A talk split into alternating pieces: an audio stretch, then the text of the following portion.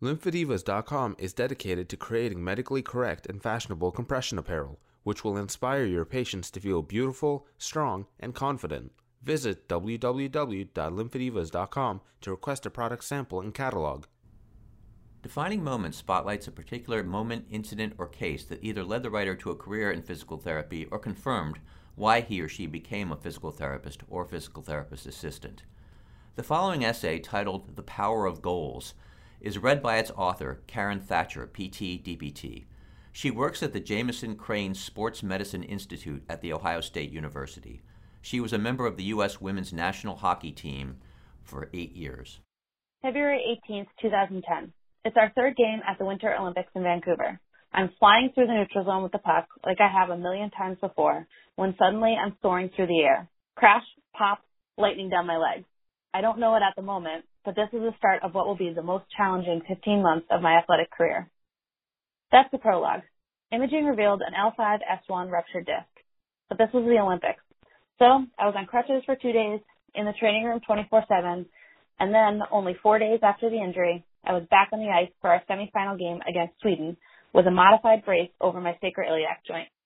I skated in the gold medal game two days later. We came home with the silver.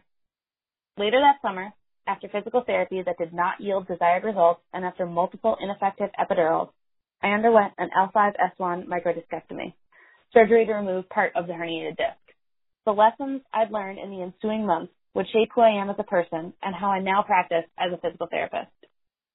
Injuries can be devastating to an individual's identity, particularly an athlete's.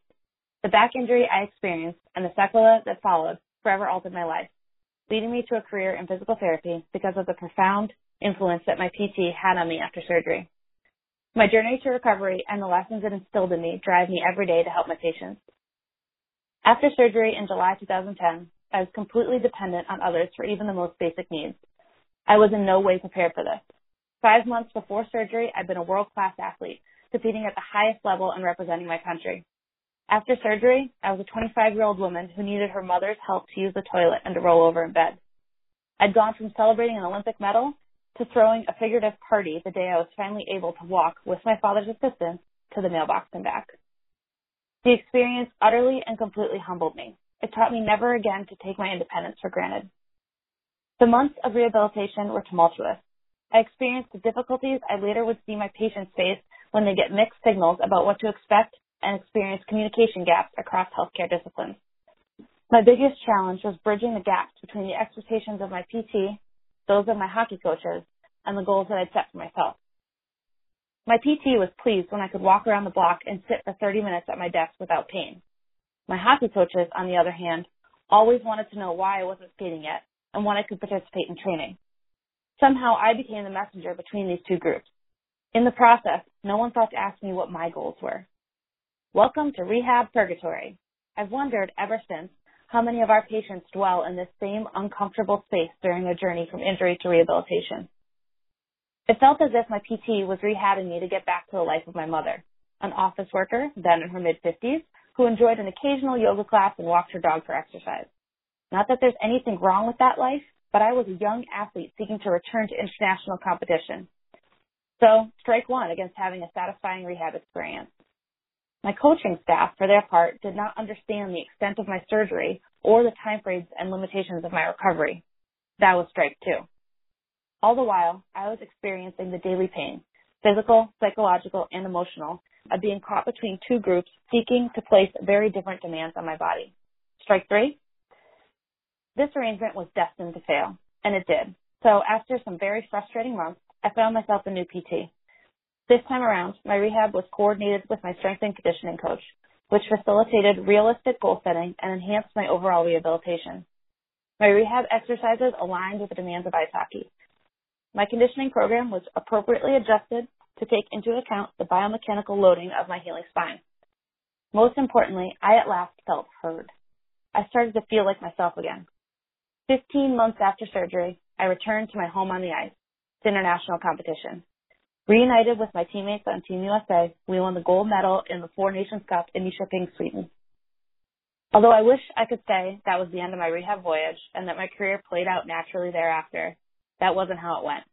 In February 2013, I sustained my third loss of consciousness concussion. It forced me into retirement from hockey and toward pursuing academic goals I'd set aside when I chased my athletic dreams. I'd always intended to return to graduate school, initially to pursue a career as an orthopedic surgeon. However, my experience with rehabilitation after my back surgery, and for many other injuries over the years, fostered a passion for physical therapy that led me to PT school. I enrolled in a dual degree DPT PhD program at The Ohio State University and graduated with my DPT in May 2017. I've continued at Ohio State since then, working full time as a PT in sports medicine while continuing to pursue my PhD in health and rehabilitation sciences on a part time basis. My goal once I complete my PhD training is to contribute to the progress of the physical therapy profession through clinical practice, research, and teaching. My path has not been traditional, direct, or easy, but the route I took was formative. A mentor once told me, adversity is the stage upon which character reveals itself. The many and varied obstacles I've faced to get to this point undoubtedly have shaped my character. They've also primed me to make a positive impact on the lives of the patients with whom I'm fortunate to work. My story serves as an illustration and reminder of the need for PTs to approach each patient with compassion for that individual's unique journey. We must always remember that no two individuals are the same, that no two rehabilitations are identical, and that a little bit of empathy can make all the difference. This has been an APTA podcast. APTA members can access the latest podcasts and transcripts at www.apta.org/podcast.